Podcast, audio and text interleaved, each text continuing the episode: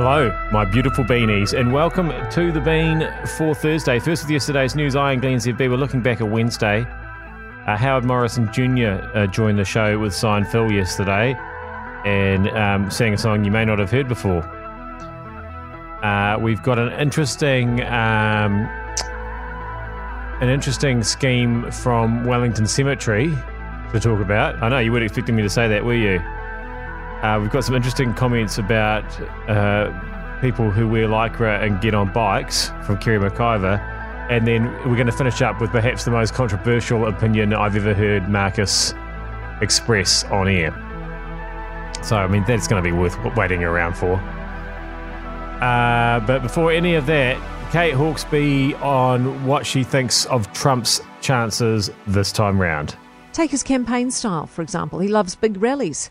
And he keeps hosting these across the US. No social distancing, very few masks, which ironically goes against his own government's rules around COVID. Not that it bothers Trump. But are we seeing a switch to voter preferences for softer, kinder campaigns? Are voters weary of fighting and mudslinging? Do they really care about Hunter Biden's emails and business deals? Or is it something Republicans hope will stick?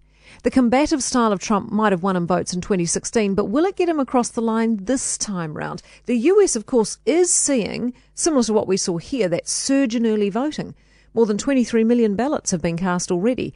Registered Democrats have so far outvoted registered Republicans by more than double. Republicans, however, say they'll show up large on the day. If not, it's all on for Biden and his camp, of course, playing up large Trump's poor COVID management and hoping that lockdown weary Americans will turf Trump out.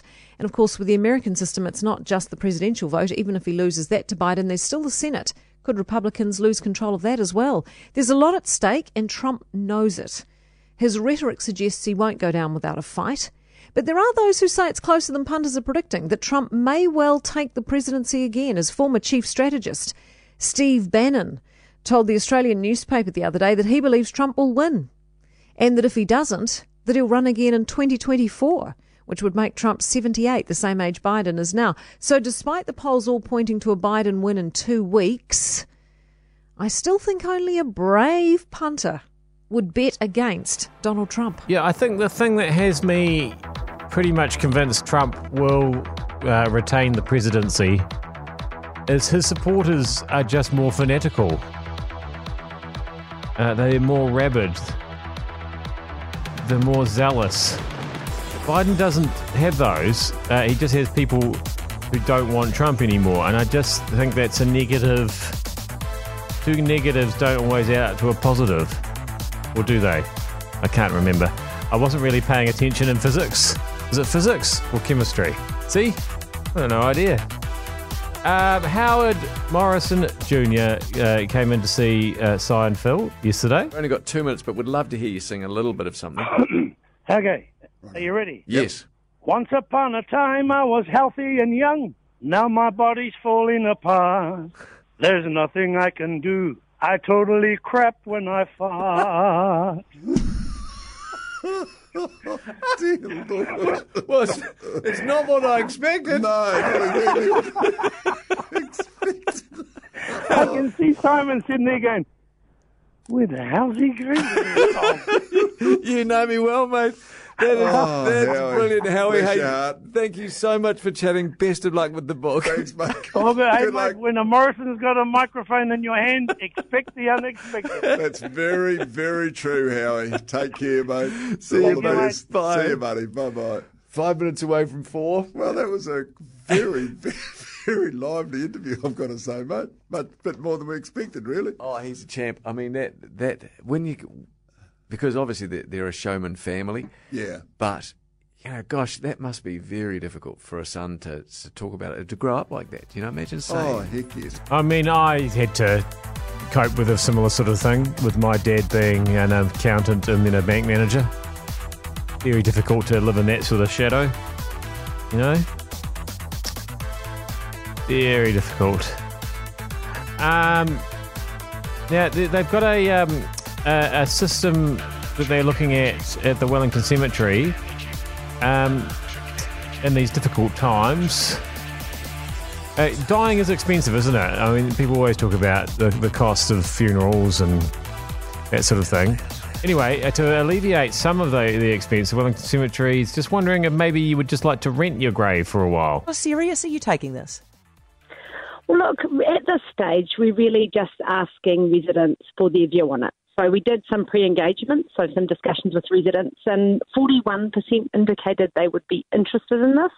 Um, but look, it won't be for everyone, and I'm really clear that there can't be any sort of pressure or compulsion. It's not something I, I would do with my family. um, okay, so what what would what would you charge somebody annually? I suppose to to be temporarily buried. The thing. There is um, quite a lot of regulation in this area, as you'd expect. So at the moment, um, a disinterment costs $2,033 and you need a certificate from Regional Public Health and they do a lot of checks to make sure that the family are who they say they are and that everyone is comfortable with it. Um, but we really haven't thought through the details of what the charges would be if we did offer uh, graves for a shorter period in the future because at present most uh, plots are provided in perpetuity. There are some exceptions, but that's the situation that exists for most people at this time. So some of those details would need to be worked through, obviously very sensitively and carefully. Had had uh, I asked for some suggestions on the text machine. Had a very clever suggestion from somebody who said. Why don't you guys think a bit creatively and instead of lying people flat when you bury them, maybe, you know, bury them standing up? Because you could probably fit four people in a plot like that. Well, it's interesting you say that because the council officers have actually looked into that and said that that's, Wellington's not really suitable for that approach because hard rock is closer to the surface. Oh. It'll be quite difficult to get that depth. So um, I like the creative thinking, but uh, it's a no on that. Sorry. Oh my god, I couldn't imagine anything worse. Imagine spending all of eternity standing up. No. It'd be exhausting. God. I like the way too that she says that um, the it's not for everyone. I'd say that's a fairly safe bet. Probably just mostly dead people that this is for. I don't think there's that many live people that want to rent a grave, is there? A few vampires, maybe. Oh, it's great stories. Great stories yesterday.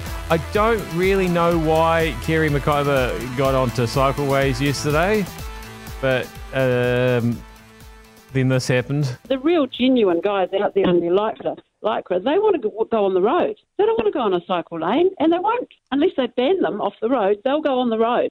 Oh, but imagine them when you and I are pootling along and just having a chat and, you know, talking about which lovely cafe to go to, and you've got a MAMIL up your jacksie who's just desperate to get past, and it, you know, Absolutely. oh, It could be the Sunday afternoon attraction. You could go and sit there and watch watch the activities. oh my goodness, what a thought! Kerre makes a very good point. There's nothing worse than a MAMIL up your jacksie. You cannot argue with that. Can you? No, you can't. And that's what you can expect uh, from News Talk ZB, from our hosts, that kind of sensible talk. Wow, most of the time. And then Marcus goes and says something like this. Can I just say that this is not me being cute or trying to be relevant, but probably since I became able to form strong opinions, my most strong opinion in life has always been that the Krispie would be the worst biscuit that's been ever invented. I hate everything about it. I hate the packaging. I hate that dumb serrated jaggy edge of it. I hate the way the Krispie's right. I just can't stand it.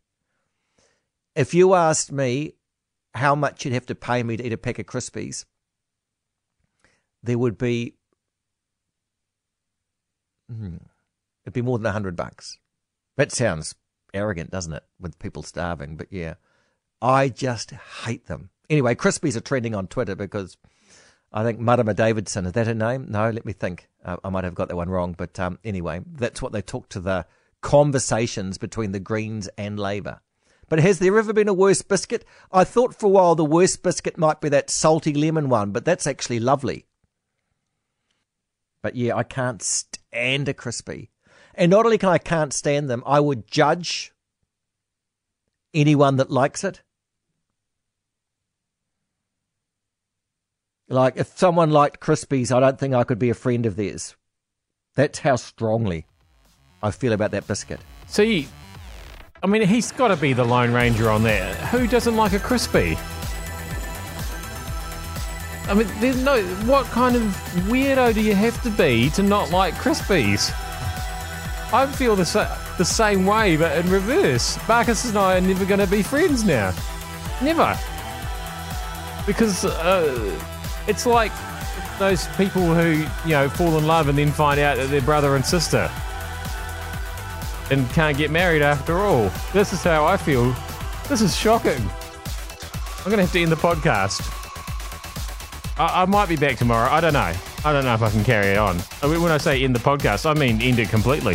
That has been News Talks They've been for Thursday. I don't know if there'll be a Friday one. We'll have to find out tomorrow.